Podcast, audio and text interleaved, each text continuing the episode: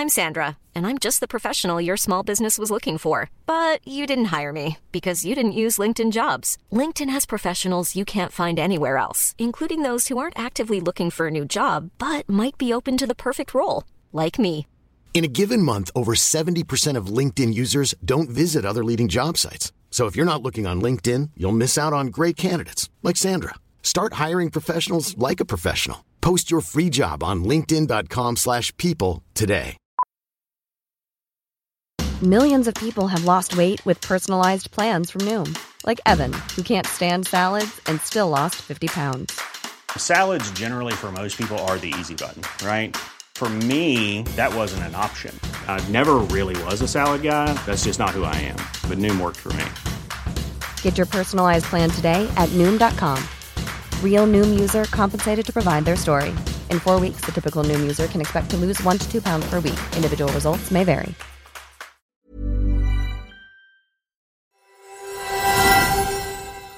Hey there! Ever dream of making your own podcast? Let me tell you a little bit about Anchor, the easiest way to make a podcast. First, it's free. There are creation tools that allow you to record and edit your podcast right from your phone or computer.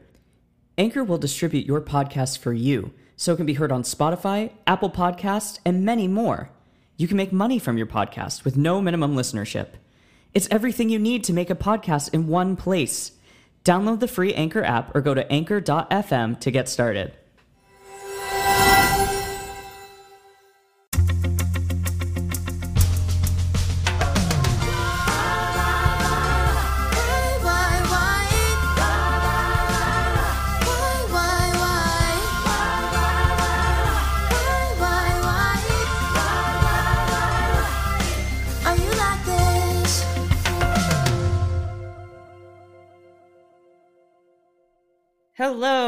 Welcome to Why Are You Like This, a podcast devoted to finding out who we are and why we do the things we do. I'm your host, Ryan Andrews, and I am very excited to introduce you to today's guest.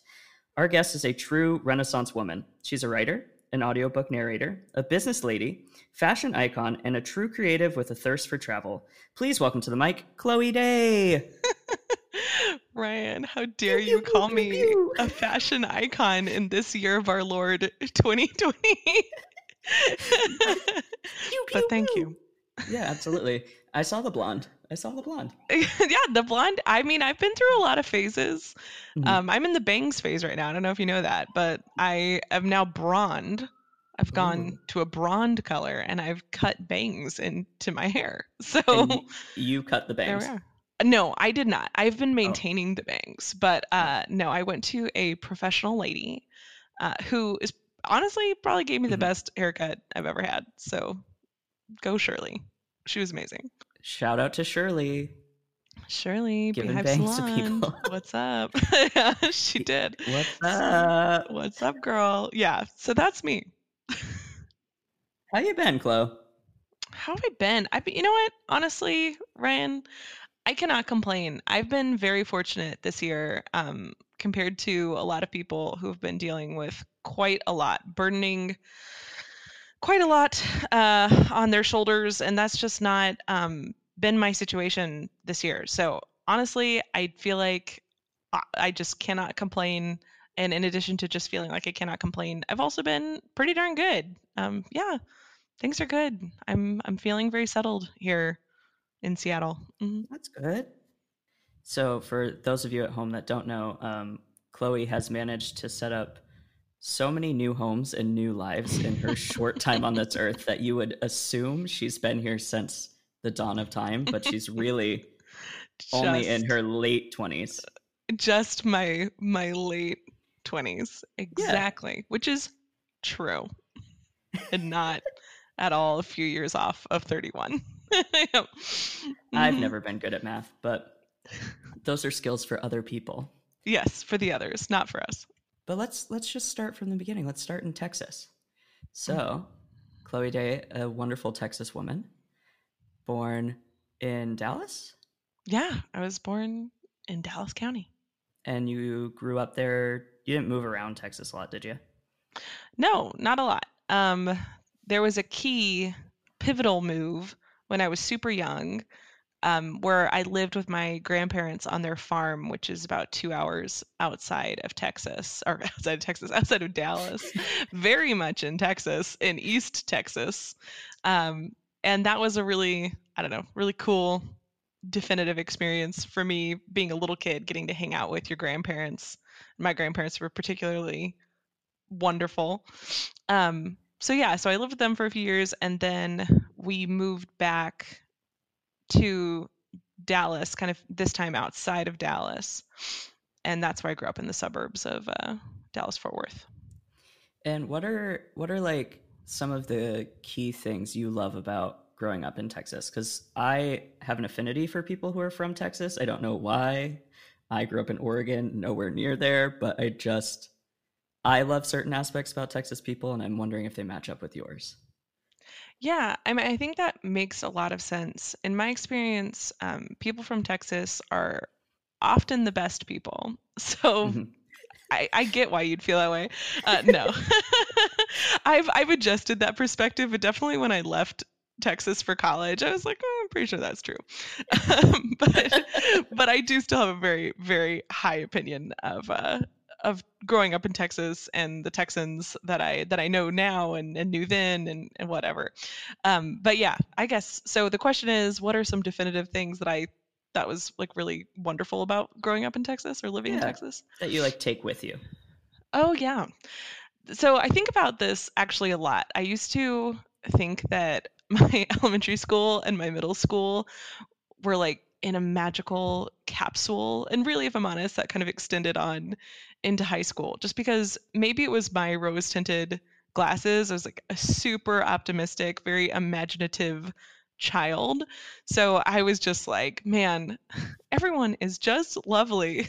like, uh, anyways, um, sorry, I went off on a mental tangent for a mere moment, but but anyway, I really did just kind of walk around with like a song in my heart uh, about how great everyone was. I really loved going to church when I was little, and even though I've kind of um, adjusted my my views on how I view, how church fits into my life and, and the whole idea of church in general, I really consider it a very positive thing that I I did and experienced at a young age. And I think that all in all, um, Bible Belt, quote unquote, the church having such a big presence and hold uh, in Texas really defines a lot of the people there.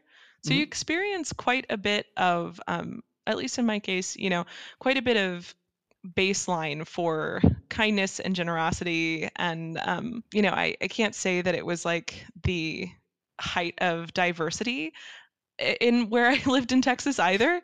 So there's there's that like there's an edge of of that as well. But I did I did always just feel like we had a big mindset of the meek will inherit the earth if you're familiar with that Oh, piece yes, of yes, scripture yes. Yep. and and I think that led to a lot of people being very kind to folks from all um, walks of life and, and experiences. And yeah, I just grew up like super anti-bully because of it, and I really am glad that that happened. That I wasn't a little asshole, you know, or something. Um, and and therefore, not a lot of people bullied me either, which I, I'm pretty grateful for. Um, yeah, I, I might have been considered like a little odd or bizarre, but yeah. So a lot of kindness, a lot of warmth from people and definitely some really tough like s- certainly really super gender typical uh, kind of behaviors in texas that i think make it makes growing up there you walk away with a lot of really unique ideas and kind of have to unpack them over the course of time but not all of them are bad a lot of them are really interesting things to reflect on if you don't agree with them anymore and good lessons to take with you if you you know kind of see them as like fruits of the spirit for example I'm always impressed by just like, and of course, Texas is huge. So I'm sure someone has not had this experience with someone from Texas, but the people in my life who I've met from that wonderful state, there's like a, a warmth and a welcome to their home that I love. Um, And I think when Chloe and I lived together, we both brought out in each other as um, people who were broke but love to host events. Um, Yes. That I think- we'll spend our last dollar on a punch bowl. I kid you not. yeah, did it. We'll figure it out next week, but no one will Mhm. come over to this party and think that we are without Hospitality. hospitality. And it just, it's like this warmth that at least on the surface is there. When they leave, it's a different story. But I've always liked that and um, admired that from the people I've met from from the Texas. Yeah, I think that's super true. Like, I distinctly have made note anytime I've gone into the home of a Texan or if I'm at home in Texas, it does feel distinctly different for me. It's it's the way that you keep home if you're from, you know, probably that extends to a lot of the South. If you're from the South, if you're from Texas, there's something to uh, a pride of home. And then there's also something to like, they just know how to ask you if you want a glass of water when you walk through the door. And that's not a universal thing, I realized later in life. Sometimes you have to get your own glass of water or propose that you might have one if you could go into someone's kitchen. yeah, it's really a small thing, but it's so real. Um, yeah, can I get your drink? What will you have? Basic questions. Hi, Mr. and Mrs. That was new to me. Um, Mm. Parents just have first names in the wild, wild west of Oregon. Uh, Heathens. heathens, I tell you. Oof. So, you said that you were an imaginative child, which I know brought you to the theater. Yes. When did you start practicing the dark arts? It's a good question, Ryan. Um, I so I was really, I mean, very bizarre as a kid. I don't know if anyone else has had this experience or if you've had this experience where you go back and you watch home videos of yourself and you see like there's just such a disconnect of little you, like tiny, Mhm. tiny you. And you're like, who was that person and why was I doing that? I had one friend describe it to me as like it made them cry. Like she felt like moved to tears watching a younger version of herself because it was just oh, no. such a like vulnerable, I guess, kind of experience. That wasn't my experience. I was like, what are you doing? um, I, my sister, when we were little, uh, so I have one one sibling, my older sister, Christina, and uh, when we were little, she was super, super, super chatty. She's three years older than me. And I was extremely quiet, which that had a hard reversal uh, in our teen years. But at the time when we were toddlers and whatnot, she was super chatty and I was very, very quiet. And I would just do weird things in the background of these videos. Number one was I always, my mom insisted. So Christina got to have the beautiful long hair. I had a chili bowl cut or shorter the entire time. my mom was like, it's cute. It's Dorothy Hamill. And I was like, whatever. But everyone else I now realize was like, um, this is a bold choice. But I used to love the feeling of my hair on my ears. So in the back of the these videos, you just see me not responding, not answering to questions. That the, the spotlight's on Christina, and then I'm in the background just shaking my head back and forth. And it just looks like I'm a disturbed child in the video. But I know from my memory that I was like listening to and contemplating the sound and feeling of my hair like swooshing back and forth across my eyes and over the tops of my ears. And like these are weird, visceral things that I did all the time. That is why you are an author. Okay, that was you took me right there. you were in it. I can feel my bowl cut. I'm just swishing it around. real life friend it's just bizarre it just yeah so i think that was it like that's when i joined the dark arts was just whatever it was about me i was super conscientious of space um do you remember ever when you were a kid putting your ear down on desks like your school desk and Oh, yeah. listening to the empty sound of your desk Yeah, I remember doing that to a lot of things because it was like because Oregon has a coast. Fun yeah geography Coastal lesson. Um, people would come back and they'd be like, "Oh, I got this shell. You can hear the ocean in the shell." right And so I would listen to it. And then I grew up kind of being a little bit of an asshole. So I was like, I can hear the quote unquote sound of the ocean in this shell. But if I put my head to a wall or I put my head on a desk, I can hear the same thing, which must mean I'm magical and they're not. So for me, totally I was like, oh, I've I've found the secret. I've cracked the code. I don't need to go to the coast to get a seashell. I have my second grade desk. i have a power Yeah. i have a magical ability Talking about growing up being a little weird, I constantly thought I had little powers, little things. I remember, of course, Harry Potter came out in our, our youths, and Mm. I read that. But I remember being very into and focused on like legit witchcraft because I was also watching movies like The Craft, where you could like go to a store and get a magic book. So I remember going to the public library and being with my mom and being like, I would like a book on magic. And my mom's like, okay, Harry Potter, cool, cool, cool. And like walks me to the librarian and she tells the librarian that I want a book on magic. And I seriously like look up at this librarian and I'm like, no, like real magic. And just like glare. I'm maybe six, seven. And she's like, sure, I'll take you over to like Ella Enchanted. And it's like, that's not what I Which is probably real. Probably real. You were like, no, I'm looking for the book of the dead, ma'am. hundred percent. Or like I thought I could talk to cats with my eyes for Mm, no reason, awesome. which I think is what brought me to the dark arts as well. Yeah. Yeah, I think making those little observations as a kid is like part of and in caring about them, I guess, like giving them any weight. I don't know, it's, it's probably opens up some of those doors to being a, a question asker, which opens up doors to, you know, being a little imaginative, uh, dramatic individual. Well, and I do know this, so we're just gonna speed up a little bit. So you're Mhm. you're going through life, you're into the Mhm. theater. I Mhm. know that theater in Texas is competitive. Yeah, yeah. How was that? So, okay, this is interesting. This is a good question. So, theater in Texas is competitive, but it's not competitive, at least in my experience, in the way that the Midwest was competitive. Like, okay. you know, we, spoiler alert, Ryan and I went to college in the Midwest and uh, theater college at that. And they, I feel like I met so many people who did, like, competed with, like, short uh, scenes from Les Mis and whatnot, and like won awards on their blocking ability for these numbers in front of the barricade. And then I don't know what that was. Like that wasn't my life.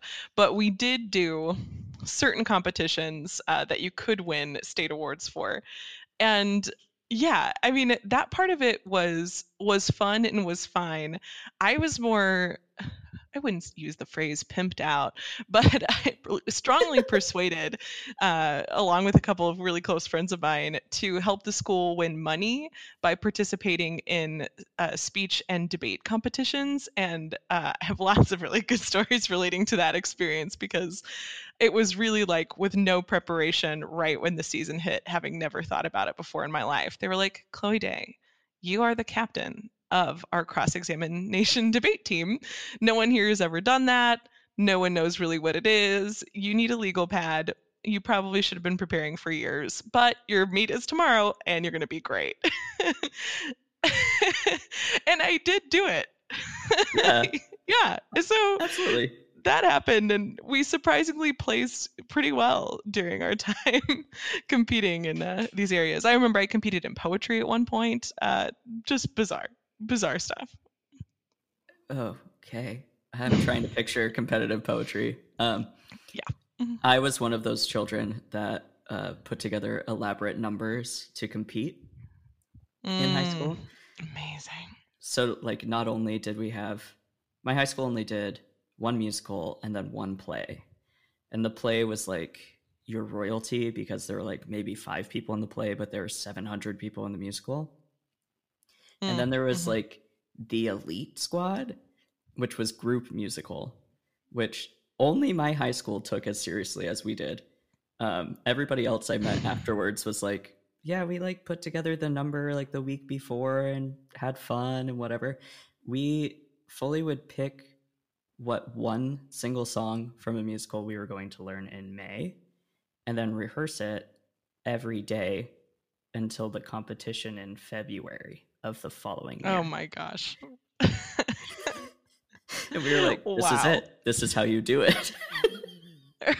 right you have to imagine at some point you were probably working against yourself like you oh, probably nailed it somewhere along the way and then you went too far and then hopefully you're able to to bring it back in time for the competition I remember being at competition and my director who like was reading a lot of football coach books and thinking that it like related.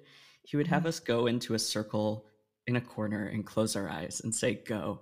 And we had to visualize ourselves going through the number. And if we all opened our eyes at the same time, that meant we were a team. Oh, wow. Mhm. Yeah. Mhm. hmm Back to those magical abilities, you Yeah, know? Yep. Mhm. So, of course, I was thrilled. of course. You wanted to be part of the team.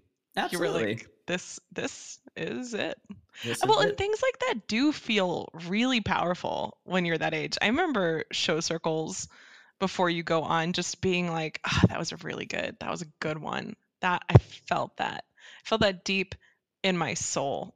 you know, I am yeah. mentally, emotionally, and spiritually aligned to be able to execute Cat in the Hat on stage right now. Like no one has ever done it before. No one has ever done Grease like us, and no one will ever do Grease like us again. Because we found the real meaning. We dug deeper and we are speaking our truth. And then- but yeah. We're laughing, but it does it is it does feel really important and I don't think that's a bad thing either. I don't either. Mhm. Um, have you watched Pen 15 at all? yes. Inspired truly out of your own encouragement. Um, I did watch it, and I think it is so painfully accurate to my middle school life. Yes. The watched it. second season with just the severity of doing a play and the the difference between being on tech and being an actor, I just Oh, hid behind a pillow the whole time with the accuracy. oh no. Okay, I've not attempted to watch season two yet. And oh, it's so it good. really does give me like a physical reaction to watch Pen 15, which I'm sure is true for many people. But that is gonna, as the kids say, that's gonna hit different. it's gonna You know, it's gonna hit a little different. So, as you mentioned, uh, we met actually in college Mhm. in Illinois. And just to like briefly t- touch on it, um, one thing that I'm impressed when I like look back and think about you in college is you kind of keyed in faster than I think a lot of people do in a we're going to a BFA program school in that you can be creative in like 9,000 ways and be good at that as opposed to like running with blinders on. And I'm just like curious how that happened or if you even view yourself that way. My first question would be, Ryan, what are you talking about? I think I might know what what you mean, but um, do you mean like there are multiple avenues, like queuing into kind of like there are multiple avenues for creativity and applying like creative expression and and whatnot? Yeah. Or okay, oh yeah, yeah. So I actually think that started uh, when I was a, a junior in high school. I had this fierce, fierce competition with my very best friend, um, who she had been. This is going to sound psycho to anyone not in theater, so just I'm so sorry. Uh, I promise I'm not crazy, um, but I, I can't promise that. But um, but anyways, we so she had been the theater chosen or felt that way. She felt Mhm. preordained uh, to be the natural choice for theater class president. Um, and my junior year, I don't know what happened to me, but I had this like little businessy type edge just suddenly take over myself. And I wanted to organize what was unorganized and bring balance to the force uh, in an administrative capacity, the things that I loved to do. And I just needed to get out in front of it. So, anyway, I ended up long story short, becoming theater president. It was a big war, lots of letters written to each other in Spanish class. You know, we probably didn't talk forever, i.e., like maybe four or five days once. Um, Neither one of you can speak Spanish because of it. No, least of all her, but that's a funny story for another time. She wouldn't mind me saying so. um, but but yeah, it was it was the high drama. And when I went into college, I think the same thing kind of overtook me. Like I really wanted to just be an actor. Like that's what I wanted to do. I wanted to be a lady cop on TV. Hashtag Mariska Hart Hart Hart Hargitay. Oh my god. And uh, I wanted to be Olivia Benson. That's what I wanted. And I knew that it was going to happen for me. But then there was this thing that came up, which was we had a student run theater on campus, or we had the opportunity to make one on campus. And I just needed to be a part of the project. Someone had asked me if I wanted to join, and then I got really passionate about it. And I think balancing this duality of like administrative and business and development uh, alongside these artistic pursuits just ha- has remained a part of my life and everything that I've done. And in the end, I really am grateful for that because as we learn, you know, when you go through go through life, a lot of things happen and it's not just like you know it's it's it's not just that you graduate theater school acting jobs are growing on trees gainful employment uh, Right. for actors is growing on trees and it's also not totally true that that's really the right path for you that's kind of a myth you know so having that myth debunked early for me that i could still like value myself and not feel guilty or horrible um, by seeking fulfillment through being a really creative like business leader and administrative leader and kind of artistic visioner envisioner um, i think that really has helped me survive without feeling like um, you know without holding on to, to something for forever and feeling like all or nothing you know about my love of being on stage Yeah, and I mean, life is so long, and up until Right. pandemic, stages were going nowhere. So it's like, why not? You know? yeah right right well definitely has been a big yeah eye-opening experience watching so many of my close friends lose their lose their industry lose their line of work this year um gosh it's just broken my it's broken my heart and um and i think that it's an area where i i hope that everyone is able to achieve at least a little bit of a semblance of like disconnect, a healthy disconnect from their acting personas or their person, their identity as an actor, um, to be able to enjoy and you know find value in this in this period of time when the stages are are dark. Just be vulnerable as yourself, you know? Yes, be Brene Brown. vulnerable, be real, Be live real. your truth. Live. Brene, yes, sir. Real eyes, real eyes, real eyes. And that's what I like to say. The wilderness. hmm Just every every sign. Dare to lead. yeah, I'm with you. hmm So you graduate, you've run a theater company, you move to Chicago, and then you start what I think is just such a journey to have. So it was, correct me if I'm wrong, Chicago, San Fran, Mhm. Chicago briefly, Mhm. New York, Mhm. Seattle. Correct. Do you Indeed. have all of your possessions with you now? no, I don't. I don't. I have no idea what I owned three years ago, two years ago, 10 years ago. Some things I think have been with me from the beginning, but I also love like the magic art of tidying up.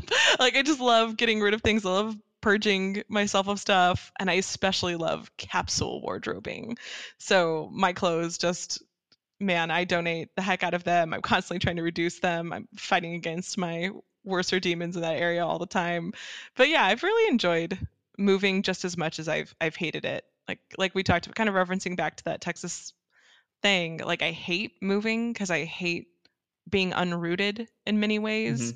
But I also, and this is going to sound so dumb, but I also just don't like it's how, what I've been doing now for a decade.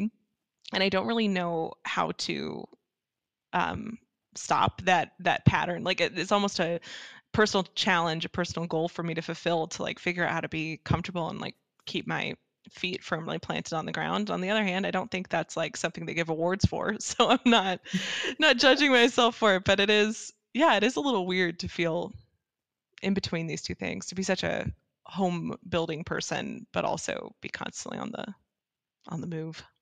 Well, and I just think you're so good at that in any economic moment in your life, um, which I think you would say have been a wild up and down. Um, It's been wild. but you would never know.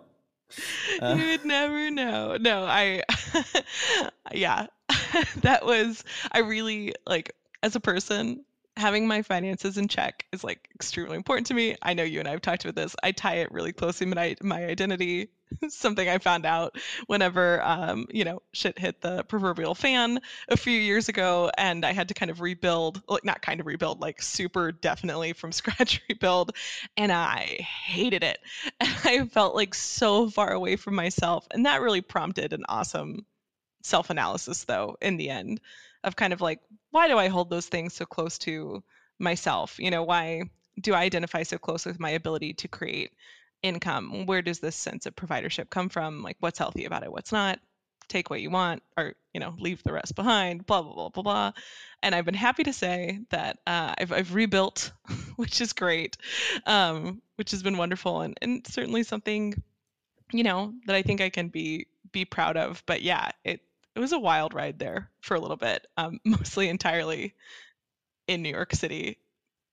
I won't say as a result of, but I'm not saying she's not to blame. but yeah, yeah, absolutely. You know, but we got to experience one of one of the I think fine joys of life that I I mean I hold dear to my heart and I'm sure people will for the rest of their life, but that's uh working in the restaurant industry in New York. I think it's just like such a specific um blackout period for so many people's lives. yes, but such a- cherish. it's such a good thing. I mean, eh, like there are things about it that I think are meant to be overcome, you know? Mhm. Like the paychecks. Like you should demand better valuation of your time. Like everyone Yeah. everybody should. Everyone who is stuck in an underpaying industry should absolutely constantly be pushing the needle for themselves or for the industry on getting what what you deserve out of your time. But I really, yeah, could not be more grateful, Ryan, for our time in New York restaurants. Uh, it made me grittier. It made me more grateful. And not just because it sucked, it was often wonderful for me, you know, at least for my part. I Yeah. have many things that I adore about that period of time. Um, yeah, it really has made me, I think, kind of a more productive, uh, thankful individual. I think when it when it's working, it has this nice balance that I connect to between I Mhm. have all this knowledge about food and wine and things that people find like smart but bougie and kind of unnecessary. Right. It's a little like highbrow. But it's also mixed with someone like arguing with me that their steak is medium when it's not. You know, like it's got like such high highs and lows. Right. right. Absolutely. Yes, that's very, very true. Like, and, and it is. It's great, like party trick knowledge um, to to have. And going back to again that love of uh, homemaking and making people comfortable and and being hospitable and whatnot. Like there is a strong, obvious connection between that and uh, entertainment as an industry and restaurants and hospitality as an industry and i yeah it does it does give back to you in a lot of ways in those moments but can also be just some of the most you can find people who want to put you in the most demeaning degrading situations you can imagine and it's really difficult to make sure you stay on top of your boundaries you know while you're doing that And when in doubt, you know, just stairwell wine. Yeah so Yeah. yes or, or stairwell champagne Sh- sta- stairwell Uh-huh. bubbles never hurt Yeah. anybody on a fancy night when the when the mood is right whiskey if the situation really calls for it absolutely stairwell wine Mhm. Michelle Branch Radio. She cures all. oh michelle branch radio yes indeed yeah there's uh playlist could really set the mood for a floor oh absolutely So I think we've we've touched on this quite a bit, but um, I have to ask you the question: Why are you like this? Why am I like this? That's that's funny. uh, uh, you know, uh, Ryan, I like I, I don't know. I'm either self-indulgent or really introspective or just like really curious. Let's go with curious. So I think about this a lot, and I think it's that's because it's important. It's important to anyone. I hope everyone has an opportunity to kind of like unpack themselves but it's really important for some of the things that I've been interested in, like writing and acting and anything that really kind of involves a little second glance at yourself. Um, really to make sure you don't, you know, hop in front of your own work or your own way or whatever. But um, yeah, I don't know. I think for me, why I am the way that I am, um, I think one of the biggest things is part of what we touched on um, about life in Texas. Like there are little pockets of of the stories of me growing up that you know we wouldn't really touch on in this kind of a capacity, but are things that you kind of know about my life. Some people know about my life, um, but have made me, I think, a really eh, you know good combination or a combination that I'm grateful for of both like gritty and a little tough. And I still really, my heart is um, in a place of like wanting to always be kind and understanding of others and nurture others. It's like a really big calling or feeling uh, for me. That, that's always what I am hoping I can give off to people or the effect I can have on others or the mindset that I hope to have. And I really hate little periods of time where I get like dark and embittered and Well, whatnot. you like are a the- cancer. I am a cancer. It happens. the moodiness happens. But yes, it does come along with a lot of care. And I think that's I think that's from like when I mentioned, you know, I went to go live with my grandparents when I was a kid. That was a result of um, my dad was a real estate broker, is a real estate broker, and he dealt with a massive um, economic crash and several since then uh, when I was a little kid, when I was uh, about two years old and I didn't I didn't have any awareness of this at the time. But we went to go live with my grandparents, just me, my mom, and my sister, and we were staying uh, at a cabin on their farm, while my dad uh, stayed at home. And by day, he was a you know white collar businessman um, doing doing real estate, being a broker. But by night, he was working multiple jobs. You know, um, anything from delivering food to like construction work being one of the guys on the highway with like the slow down signs um Oh, you know kind of directing traffic and then back into um you know doing land deals um, in the morning. And i think i took a lot away from every aspect of that when i was little. I think it really um, even just kind of being on the periphery of it i think my dad really inspired me quite a bit that he was willing and able and, and uncomplaining in his um, responsibility, I guess, to, that he had chosen to take up of having his family and his daughters um, in- need of, you know, more stability, even during a downturn like that, that he wasn't his fault. Um, so rising to the occasion, I think that spoke to me a lot.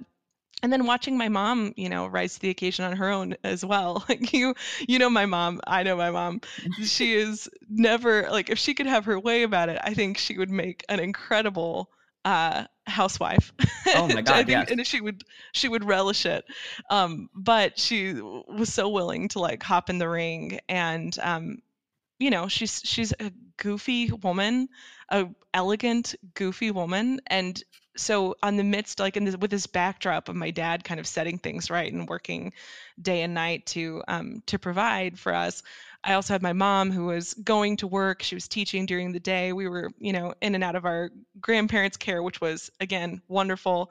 Um, but I was being inspired by by her just trying to make things joyful and and funny and goofy and still magical for us as toddlers. And then of course being around um, grandparents, something I could talk about for a million years, which I won't do.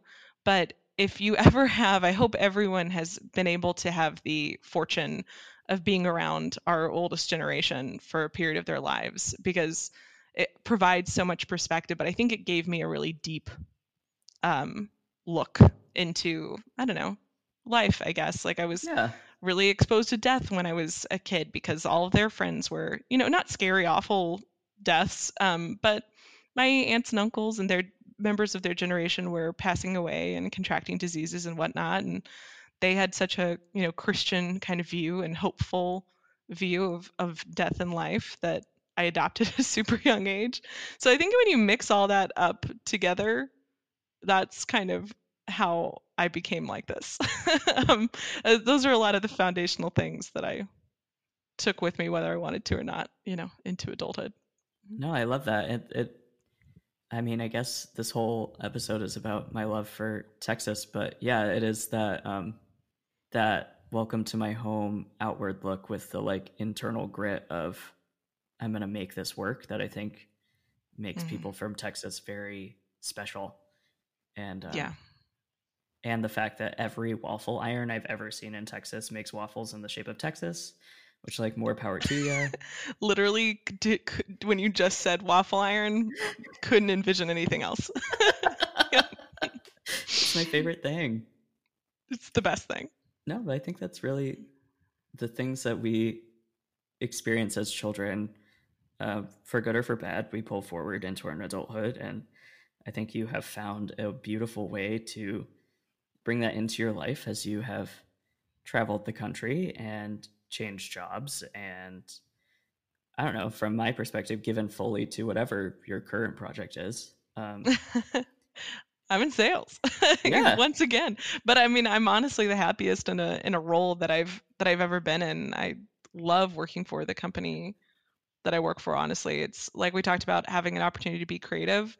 I get to be very mentally dexterous um, and strategic, and uh, have a lot of ownership in in my role. And I I love that. It really scratches that kind of itch for me of everything that we've talked about. So it's yeah, you're right. I mean, it's really something I've been able to take to take along with me. Um, who knew it Yeah. was all because you wanted to be drama class president your junior year of high school? Seriously, I really wish I could remember what inspired that because it really was a switch. I mean, I went from this is a direct quote from freshman year of high school Chloe to my geography teacher, bless you, Mrs. Reinhardt, wherever you are. Uh, she was asking me why I wasn't doing my homework, and I said, I have a very laissez faire outlook on education, Mrs. Reinhardt. And I remember she laughed, which thank you for that. she had mercy on my soul. Um, but but like yeah, just like a stinker, and just like I envisioned myself like kind of in that Joni Mitchell. Like I was gonna Mm, grow up and be like a little bit of a um, you know West Coast hippie. That's what I wanted. That's what I envisioned for myself. But yeah, that totally switched over. Two years later, it was like binders and blazers, man. We are we're gonna be the president of anything I can get my hands on. And uh, yeah, I, whatever it was, whatever that flip was, I'm grateful. I have gratitude. Binders and Blazers is definitely the title of this episode. Binders and blazers with like a Texas, like a like a ranch, like a trailblazer. Yeah, That's the that's the logo that won't probably get made for that as well. But picturing a lot of finger guns. yeah, oh my gosh. And then the pew pews. You even Yeah. included them in the intro. So All right, so as we are winding down, um, I like to ask my guests guests, Mm. do you have any questions for me? Do I have any questions for you? Ryan, I I think I always have just so many questions for you. Yeah, I think I think this is my question, which is, I mean, first of all, I'm so glad that you're working on this project. I think that's awesome, and you know, we've talked a lot offline um, about how I, think you're really natural, you know, conversationalist and interviewer, and I think that's a great um, place for you to be. But how are you in such a crazy year? You've had to do a lot of reorganizing, I'm sure, to think of what to do uh, when the stage is is not available and auditions are really not quite what they ever were before. Um, how are you envisioning yourself right now? How are you feeling about your identity in 2020?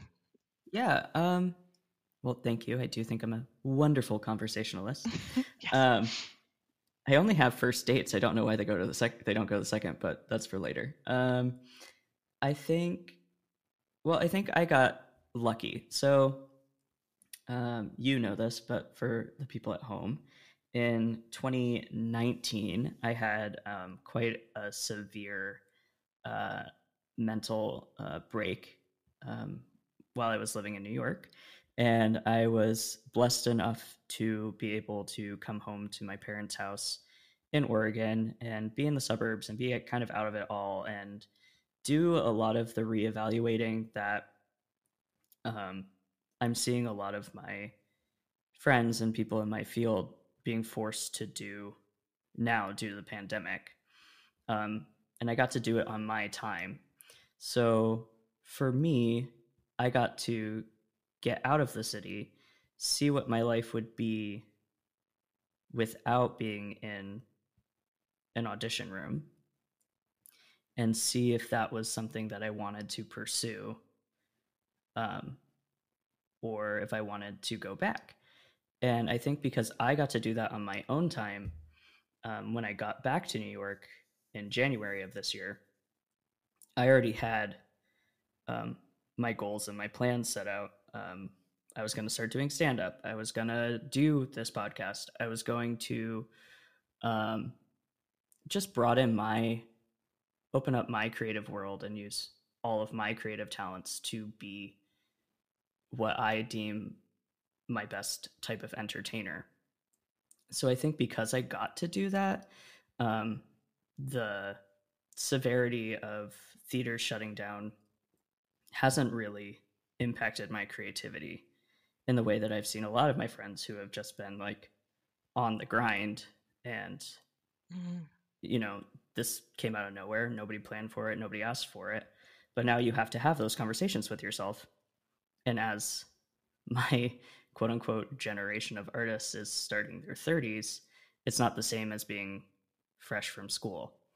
So i've i've gotten to see people handle it in different ways and um, while i'm not thrilled by my uh, moments in the summer of Mhm. 2019 i am proud of the time and the energy i took to work on myself to be able to see this as a long-term goal um, that i'm just continuing to create and work for Yeah. Yeah. Yeah. Totally. Beautifully, beautifully put, Rye. Beautifully put. Oh, and thank you. very, I mean, I felt this way at the time, and I'm sure I've mentioned it to you, but, you know, very proud of you as as well. Um, yeah, absolutely. And who knew? Just kind of crazy how timing worked where you were able to get ahead of an unprecedented Mm. year, unprecedented times. do you think People that's should say that. people should use that phrase more often. people should use that one uh, they should consider that. You Yeah. would think my autocorrect would work on unprecedented, but every time I write it, it's like necessary or definitely. They're trying to discourage the use. It's been abused this year. They're trying to to dial it down. Um yeah. Autocorrect is against it.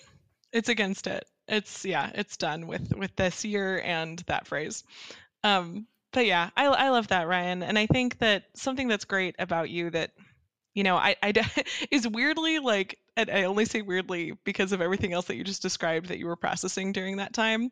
But you do this really well, and I find that so many other people really struggle with it. So maybe it's worth stating here at the end. I think because I think it's we're towards the end of our time, but here towards the end of our time um, which is just i'm glad you believe this and i think everyone should believe this i think it's made a big difference for me but like embracing the idea that you are qualified i mean Mhm. within reason. Like i am not qualified to like dismantle a bomb. Like i'm not Right. going to manifest that i am in a critical moment that leaves people injured and maimed. So there are exceptions. But for so so many things you you you are qualified to to do that. And if you will just like give yourself the creative room authority and and belief and permission to put yourself ahead of and, and in front of opportunities and to be flexible when the tables turn on you which does happen constantly and all the time you know i think you really that's kind of at the heart of, of some of what we covered here is like you are going to be able to land like a cat like a Mm. black magic cat from Ryan's childhood. You'll be able to like land on on your feet. Um, yeah, I, I'm constantly shocked at how many people tell me I'm not qualified for this. I'm, I'm thinking largely of all the layoffs this year and helping people look for their next thing. And yeah, just I, I'm grateful that that you feel that way, Ryan. I'm grateful that you know that about yourself, and I really hope everyone else knows that about themselves. If you don't, and you're at home, hey, you're qualified. You can do it. It's all life skills. Yeah. Just the way that you write it down on a sheet of paper for someone. yes, everything- absolutely. Everything we do is learning. And I mean, besides the very specific um, bomb removal squad, most jobs yes. are a bit flexible, you know? Yeah, well, and so most jobs, I mean, many non-technical jobs really rely on uh, confidence, creative ability, you know, clarity of thought, and then just like just doing it, just Yeah. having that bias for action to to do the things that are set before you. Yeah, absolutely. And when you break it down to something that simple, you know, I hope everyone can realize that you can do something. And I'm really glad, Ryan, that you are taking on this project, this podcast. Well, thank Kudos. you.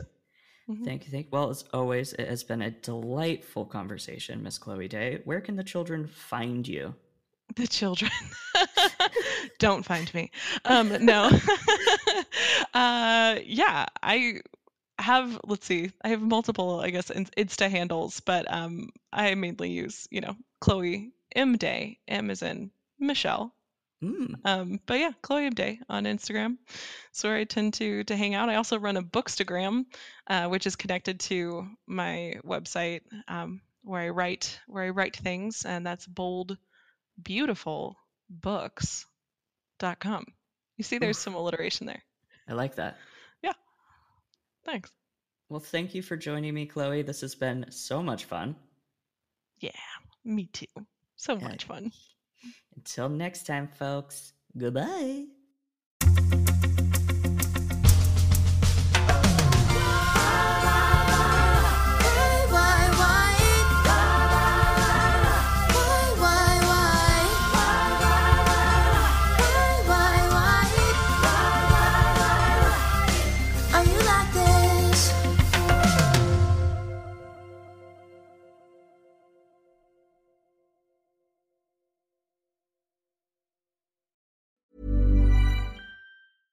Ever catch yourself eating the same flavorless dinner three days in a row?